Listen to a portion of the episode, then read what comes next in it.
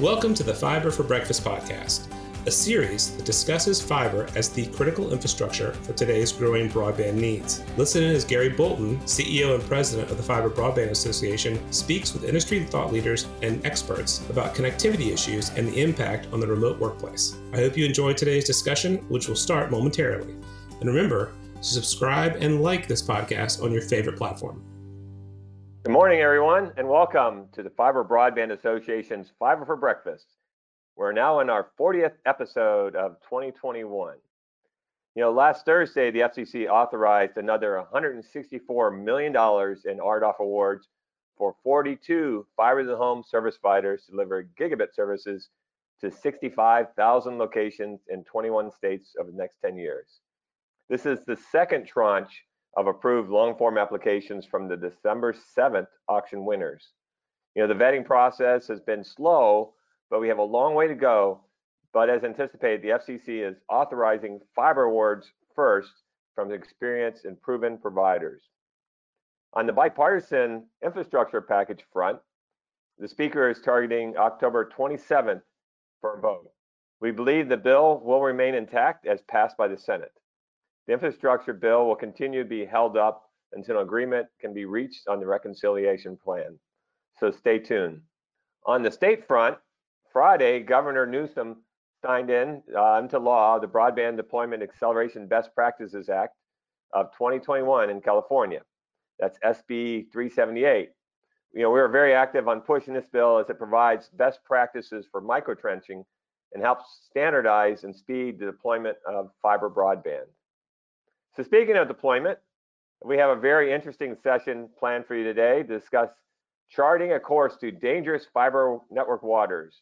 Again, good morning and welcome everybody. I'm Gary Bolton, the president and CEO of the Fiber Broadband Association.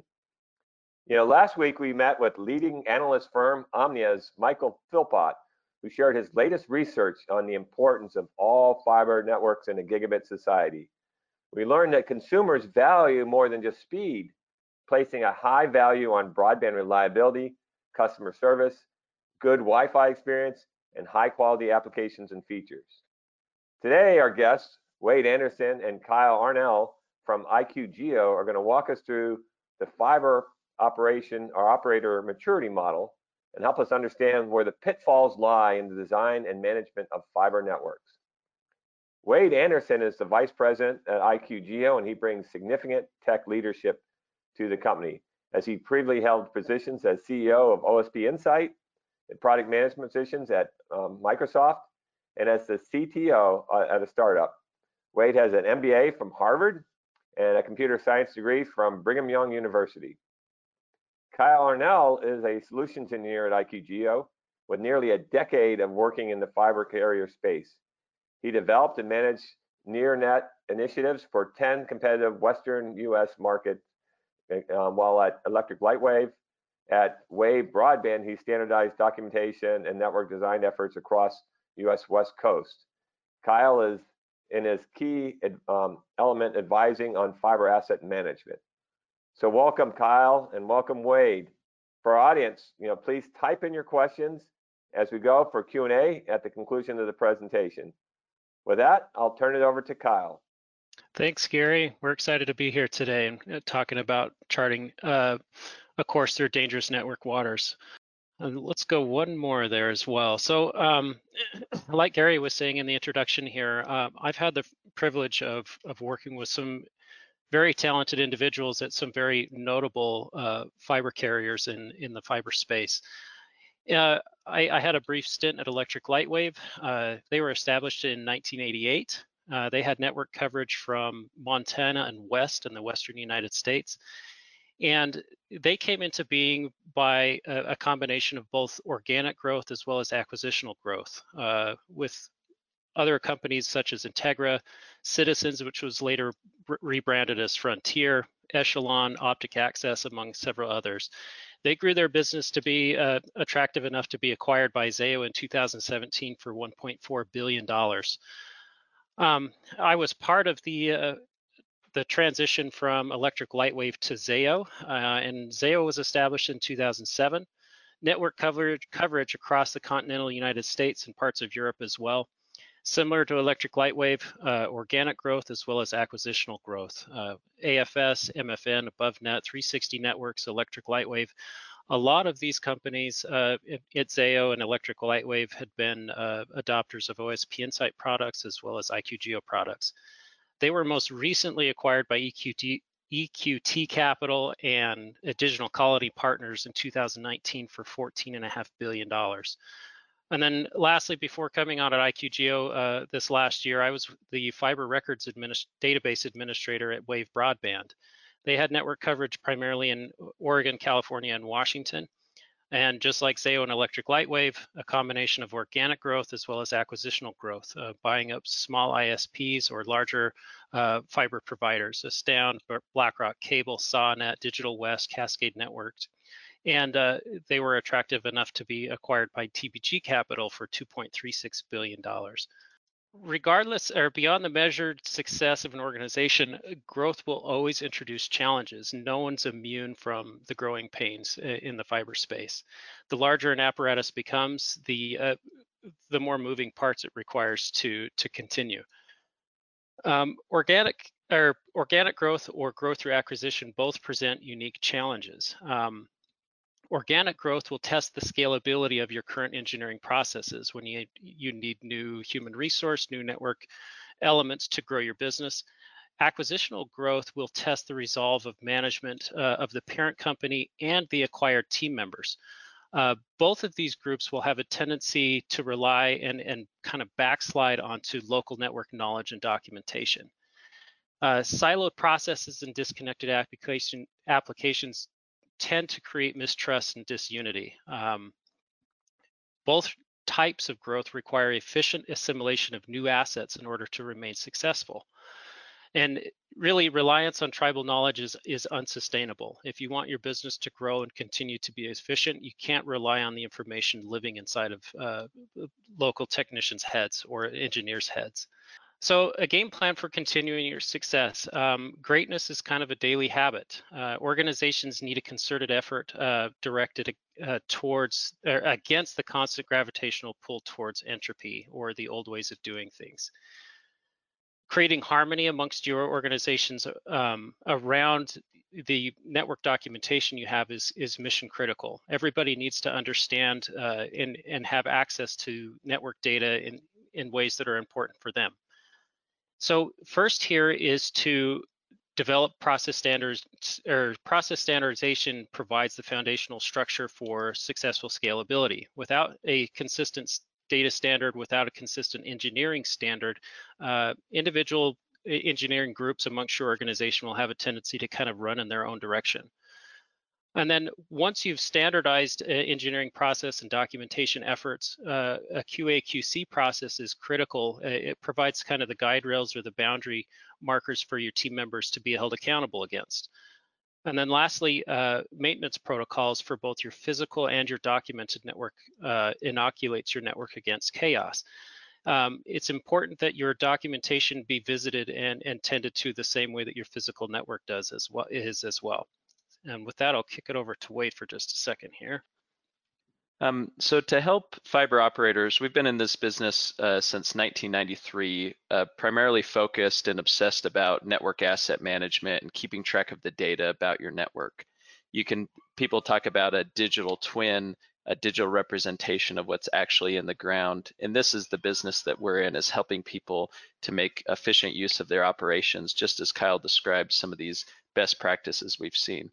So to help fiber operators, we've developed what we're calling the fiber operator maturity model, which is a representation of um, different stages that we find uh, different operators in as far as their maturity around their operations and specifically around their data operations. So this is a high level view. I'm going to show you each what each of these components means, describe to you what each of these components means. If you could go to the next slide, Trish. The first one is, um, and Kyle mentioned this a, a little bit, uh, we call this fiber record entropy. And this is, it's an arrow, it's pointing from right to left, um, really moving you away from where you're trying to get to as far as having a really mature operations. And this is just a play on the second law of thermodynamics, the law of entropy. Entropy in this context means it is representative of a amount of disorder that exists in a given system and the tendency in nature for disorder to um, to grow and grow. Each of you know this if you have children and you look at your children's bedroom over time, it becomes messier and messier. That is the rough way to think about the law of entropy.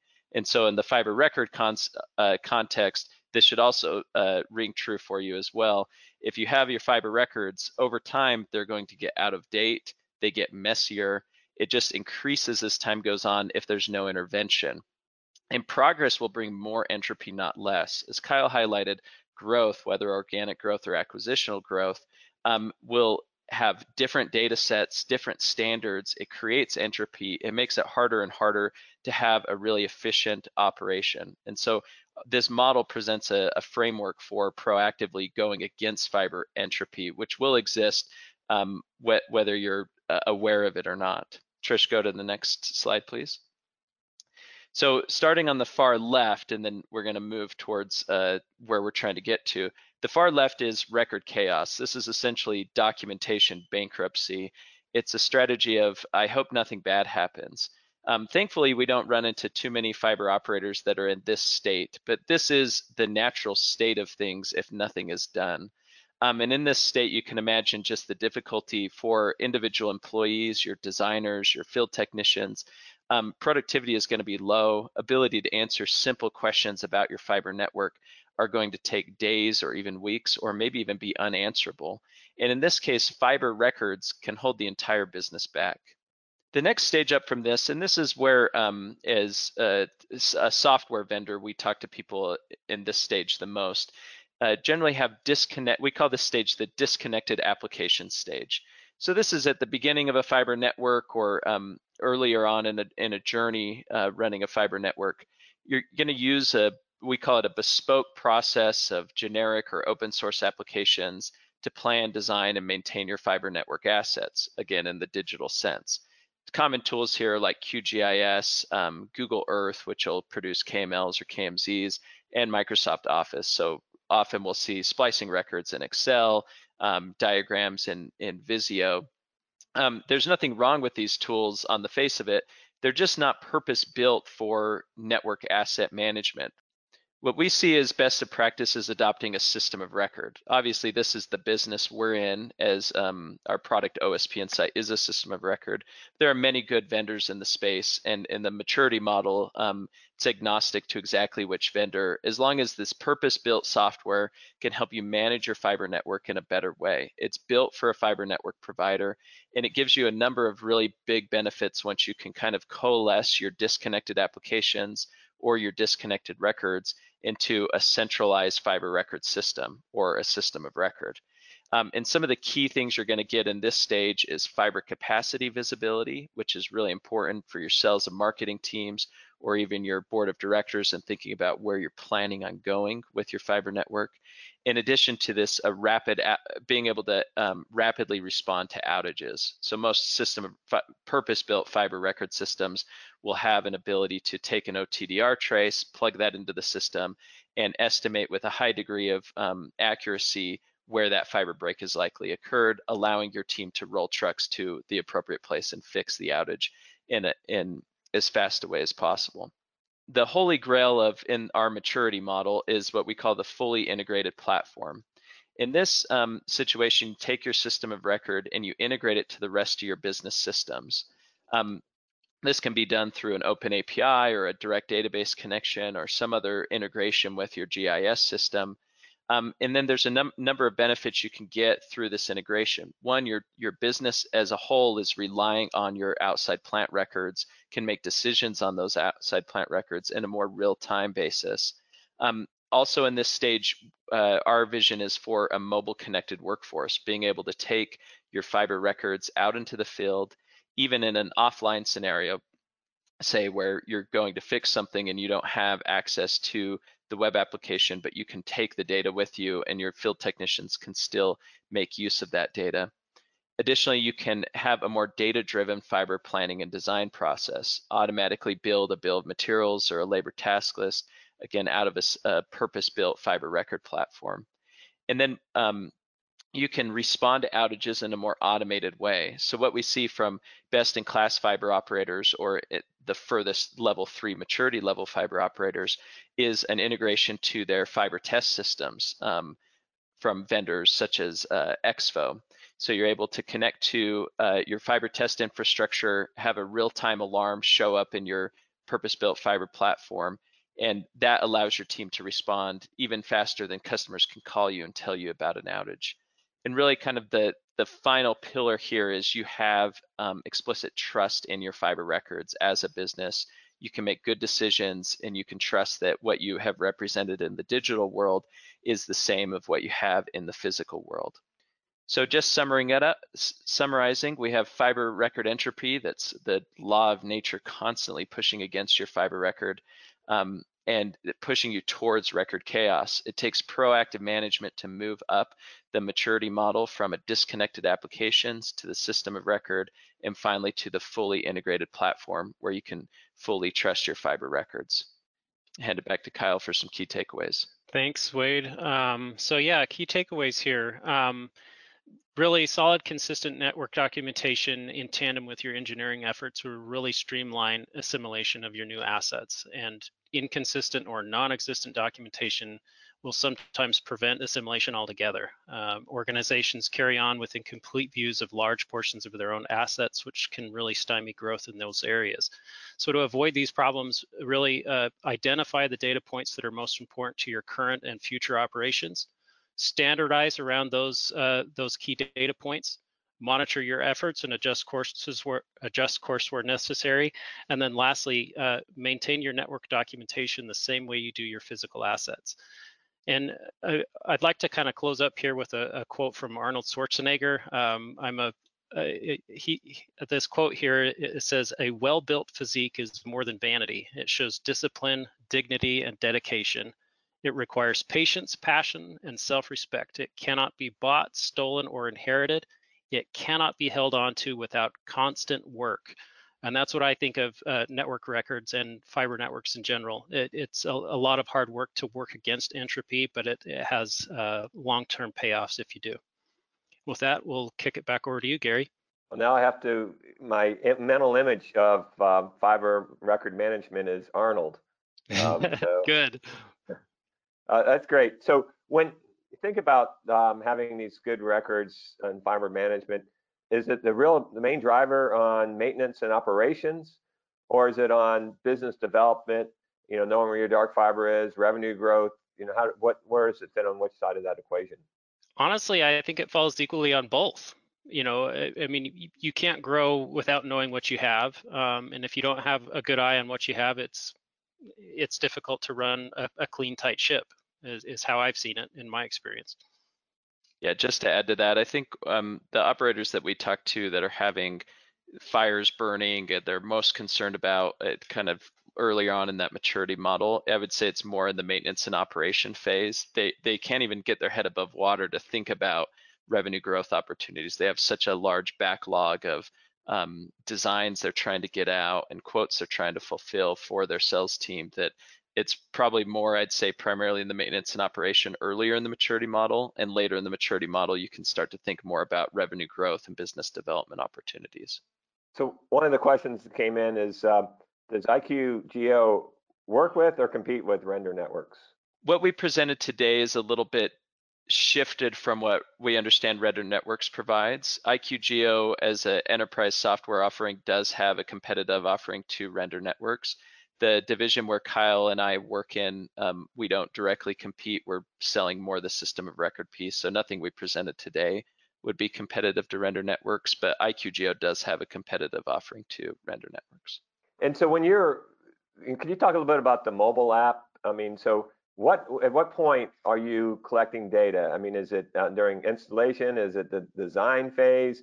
You know, are you so when you're going out to uh, say you're deploying to new residential neighborhoods and is it all from you know moving from the design phase into your records or are you looking for implementation and how does that app work? I, I can take, take this one. I, I, I, think that it, it, really works in tandem with one another. So it, it, designing the initial build will drive the boots on the ground that go in and actually do an initial site walkout, and then it's this back and forth between your design an accepted design then goes into the system that then drives the construction of, of the new element that then comes back that then adjusts the initial design. So it's this organic back and forth that's important uh, because ultimately it's it's your guys with their hands on their cable on your cable that knows your network better than even the documentation can. So that feedback loop is is critical to maintaining both the physical network as well as the documented network. So can you describe like when I look out in my front yard, and you know you you see the guys out there dug a hole getting the conduit and they have that kind of oh shit look on their face. What what at what point i mean where do you how are you able to um, leverage this um, these records and and where does it have the biggest impact? And I, I think where Wade touched on, you know, uh, our our drive to have our our end users have a mobile connected workforce is is mission critical because if you if you're looking at disparate data sources if you're looking at different information that's that's going to lead to problems. You know but if, if everybody you know again the boots on the ground as well as the person sitting behind the, the computer screen are seeing the same information and have this you know in some senses a real-time feedback loop with one another it really mitigates the, the the risks associated to uh, you know, causing problems in the field or doing something uh, wrong, I guess. To, to add to that, Gary, one of the um, things that we found our customers or other fiber operators have found most valuable from a system of record is this fiber capacity visibility. So a recent customer um, that would be more in the disconnected applications phase of the, of the fiber maturity model described to me how when they actually had their field guys go out and open up the splice case, they found there was some fiber um, that they didn't even realize they weren't using. They had prior records showing they were using them. They were no longer being used anymore. And they had a lot of excess capacity that they were in the middle of trying to get CapEx spend for. And then they realized they didn't even need it. So they just had a much more efficient way to use their fiber network assets. We think about it very much, and we've had people describe it to us this way is you, it's really expensive to build a fiber network. Um, you're essentially pouring a ton of money in the ground. What a, a, system of record software helps you do, or an asset management software, it just get a better ROI on that the money you're pouring into the ground to build that asset. Yeah, I mean, so I mean, what we've seen from Wall Street is that fiber is incredibly accretive. Uh, so when what you're saying is through churn over time, you lose track of what capacity you have and where your assets are, and so then you end up overbuilding uh, unnecessarily, right? So it's this is going to save a ton of money in capex as well as operations. Is that what you're saying? Correct. Yeah. Yeah. One kind of point on the operations too is many oper- fiber operators will have SLAs with some of their most important clients, um, and we've had customers talk to us about how they'll deploy a truck to the field to go fix an outage and because they can use a good system of record and know which customers served by which fiber they can prioritize the customers with the stricter slas or even in some situations like emergency responders like a 911 operator or a hospital that really needs their network um, brought back up and it can save hours and literally could save lives in some of those emergency responder cases so one of the questions came in, are you finding more opportunities with municipalities seeking to deploy fiber? Yeah, absolutely. We've seen, um, I mean, we've been in this business. My both Kyle and my fathers started this business in 1993, um, and we're seeing in the last few years in the municipality se uh, segment, but also in a number of other segments, just an explosion of fiber network deployments. And so we're talking to a lot more people than we ever have in the past. So as now as we're you know we're in the largest capex investment cycle in history for fiber.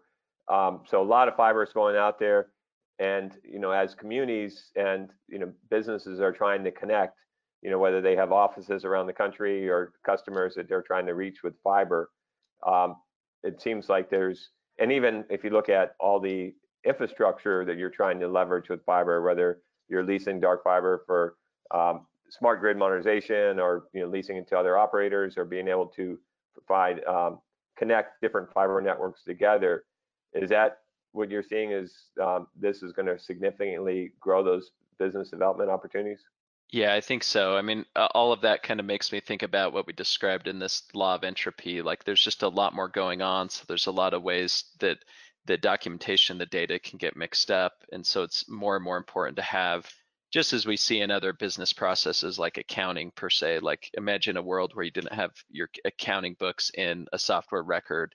We see uh, a tool like osp insight or other system of record vendors as essentially your quickbooks uh, it's it, analogous to your quickbooks for your accounting records is a system of record for your fiber records.